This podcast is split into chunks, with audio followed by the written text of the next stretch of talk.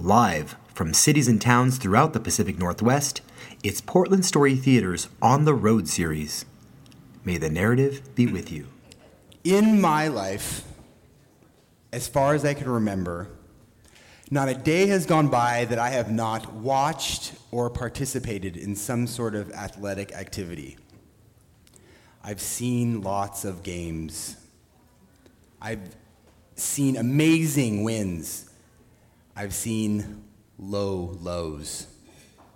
And over the years, all those games and matches have kind of meshed together into one big event.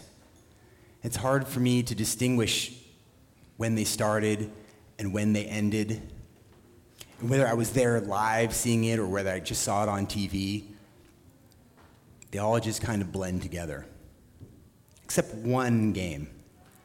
There's one game that is in my brain I can remember every detail of like it happened yesterday. It was November 6th, 2000. The Green Bay Packers played the Minnesota Vikings.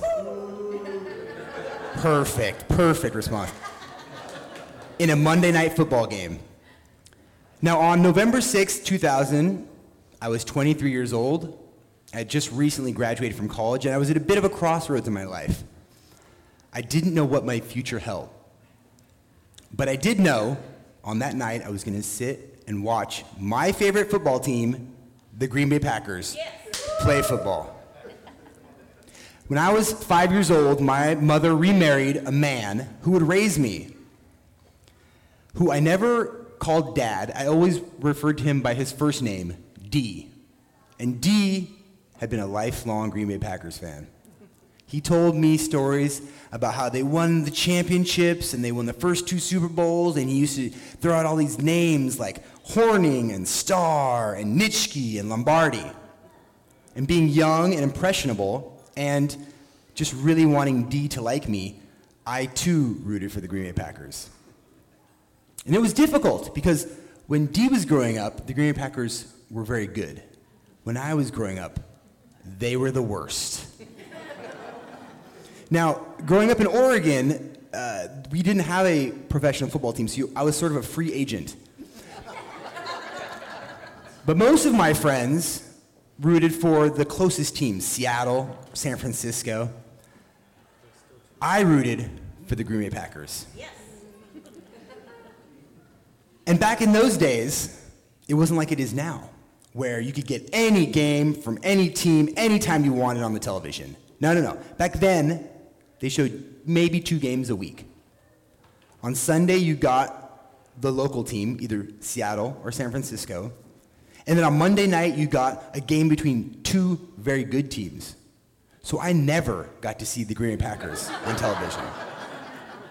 Instead, D and I would huddle around the radio on Sundays and listen to the football game. And I know some of you in the audience, maybe you remember sitting around a radio and listening to things.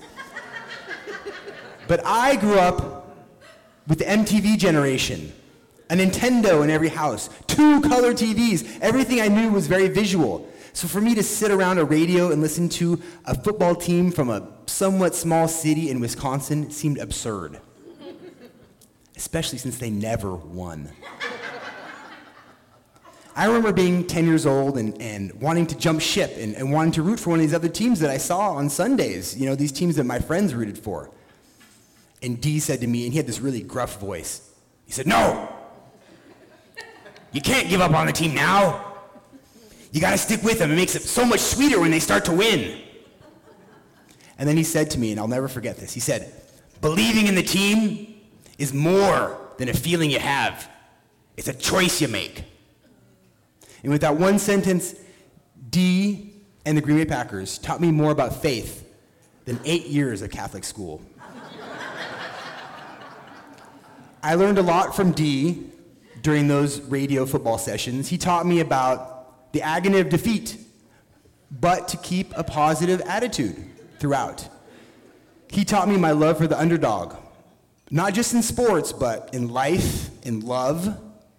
I always enjoy seeing David take down Goliath.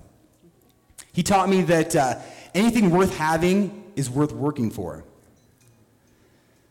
He taught me to persevere. Even when times seemed the shittiest, you had to remember there was always another chance.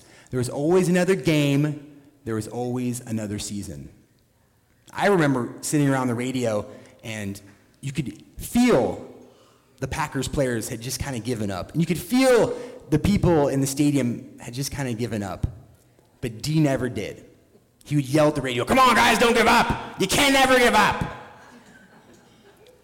And he would make me listen to the entire game. Even if they were getting beat 38 to 0, we had to listen to the entire game. because he never gave up. So, when the cancer came and he got sick, I knew he was going to be okay. I was only 12 years old, but I was already very stoic and driven. And I knew that if he just worked hard and believed and never gave up, this cancer would be just a small speed bump on his road of life. I was probably a little naive too. But I knew he had another chance, another game, another season. And finally, that another season that we had always talked about with the Green Bay Packers came. They got good. And then another season came and they became great.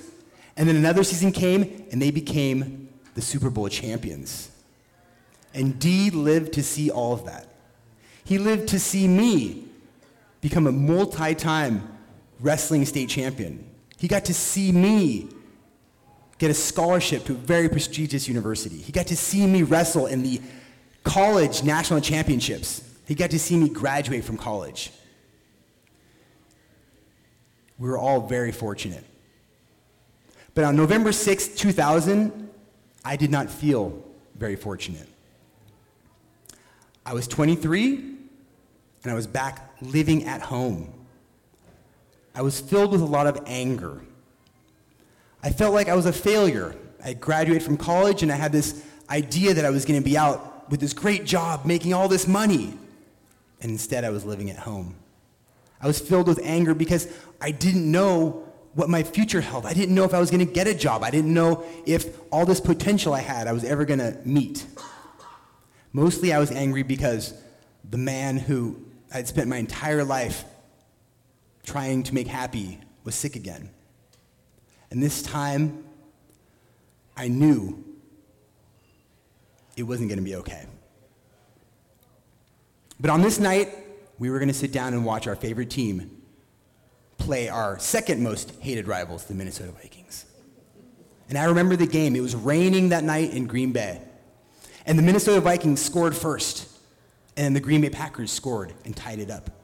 And then the Minnesota Vikings scored again. And the Green Bay Packers scored and tied it up. And it went back and forth like just, just the whole game. Green Bay never led. And then the fourth quarter, late in the game, Minnesota got the ball and they started moving down. And I'd seen this game many times because I'd seen many games. They were going to get down there and score with little time left and they were going to win the game.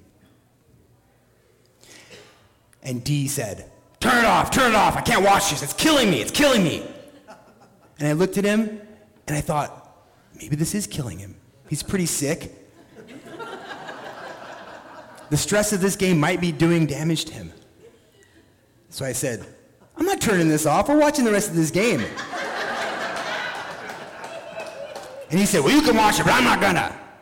And as we argued back and forth, the Minnesota Vikings drove down and they lined up to kick that winning field goal.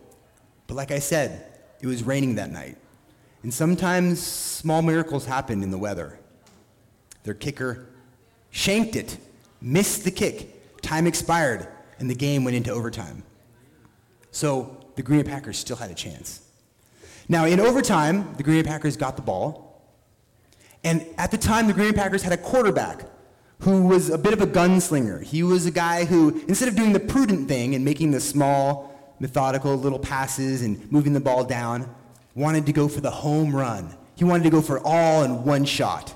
That was his MO. It was as if he knew that D was sick and he just wanted to end the game as soon as possible. So the quarterback stepped back on one of the first plays and threw the ball as far as he could. Now, the man who was supposed to catch the ball was running, and like I said, it was raining. And he slipped and fell to the ground. The Minnesota Vikings player put his hand out to make a very easy interception, which surely ended the game. Given the Vikings the ball, they would have probably gone down and scored. I've seen this game many times.